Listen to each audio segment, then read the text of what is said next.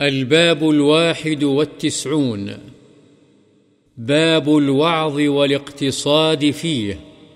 وعظ و نصیحت اور اس میں میانہ روی کا بیان. ادع الى سبيل ربك بالحكمة والموعظة الحسنة. اللہ تعالی نے فرمایا اپنے رب کے راستے کی طرف دانائی اور اچھے واض کے ذریعے سے بلا۔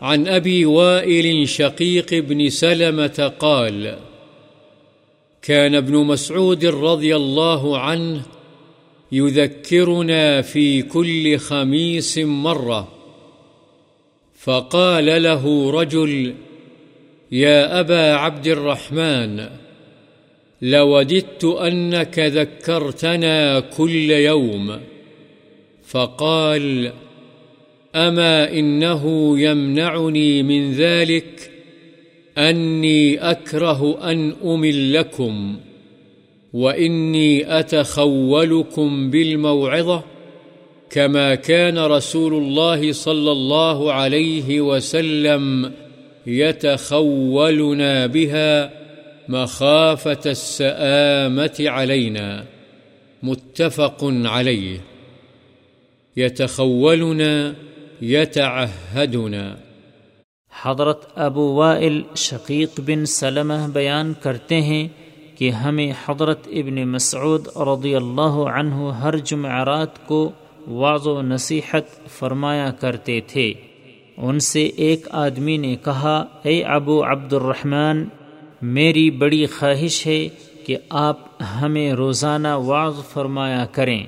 آپ نے فرمایا مجھے روزانہ واض کرنے سے یہ چیز روکتی ہے کہ میں تمہیں اکتاہٹ میں ڈالنا پسند نہیں کرتا۔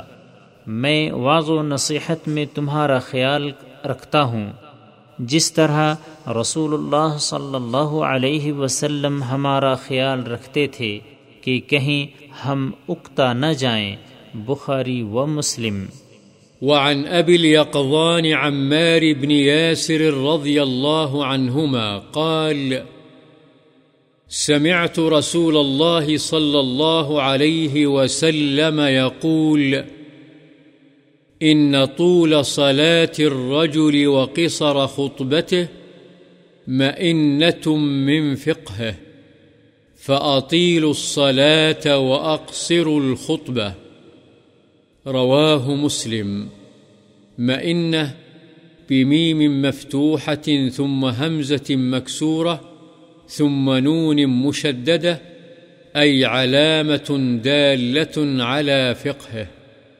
حضرت ابو یقضان عمار بن یاسر رضی اللہ عنہما سے روایت ہے کہ میں نے رسول اللہ صلی اللہ علیہ وسلم کو فرماتے ہوئے سنا آدمی کا لمبی نماز پڑھنا اور اپنے خطبے میں اختصار کرنا اس کی سمجھداری کی علامت ہے۔ اس لیے تم نماز لمبی کیا کرو اور خطبہ مختصر دیا کرو۔ مسلم۔ وعن معاوية بن الحكم السلمي رضي الله عنه قال بينما أنا أصلي مع رسول الله صلى الله عليه وسلم إذ عطس رجل من القوم فقلت يرحمك الله فرماني القوم بأبصارهم فقلت وثكل أمياه ما شأنكم تنظرون إلي فجعلوا يضربون بأيديهم على أفخاذهم فلما رأيتهم يصمتونني لكني سكت. فلما صلى رسول الله صلى الله عليه وسلم فبأبي هو وأمي، ما رأيت معلما قبله ولا بعده أحسن تعليما منه.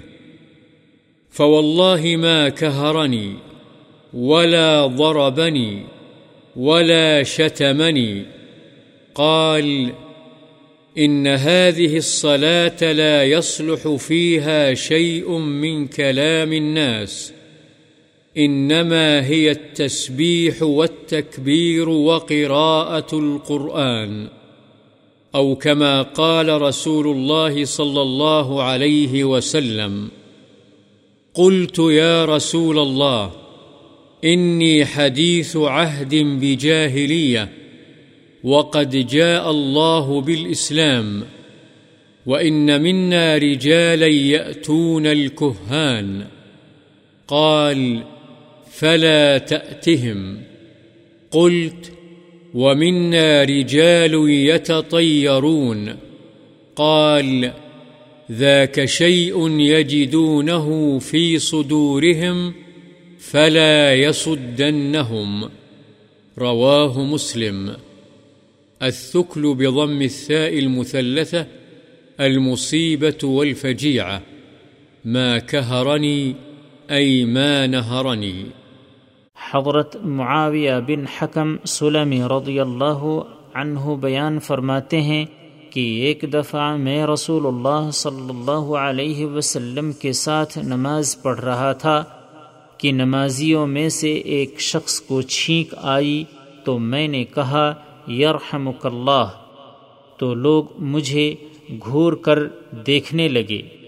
میں نے کہا ہائی ماں کی جدائی، یہ محاورہ عرب ہے جس کا مقصد بد دعا نہیں۔ تمہیں کیا ہے کہ تم مجھے گھور گھور کر دیکھ رہے ہو؟ بس وہ اپنے ہاتھ اپنی رانوں پر مارنے لگے۔ جب میں نے انہیں دیکھا کہ وہ مجھے خاموش کرا رہے ہیں تو میں خاموش ہو گیا۔ جب رسول اللہ صلی اللہ علیہ وسلم نماز سے فارغ ہوئے، میرے ماں باپ آپ پر قربان ہوں۔ میں نے آپ جیسا معلم آپ سے پہلے دیکھا، نہ آپ کے بعد۔ جو آپ سے زیادہ اچھی تعلیم دینے والا ہو۔ اللہ کی قسم، آپ نے مجھے ڈانٹا، نہ مارا اور نہ سب و شتم کیا۔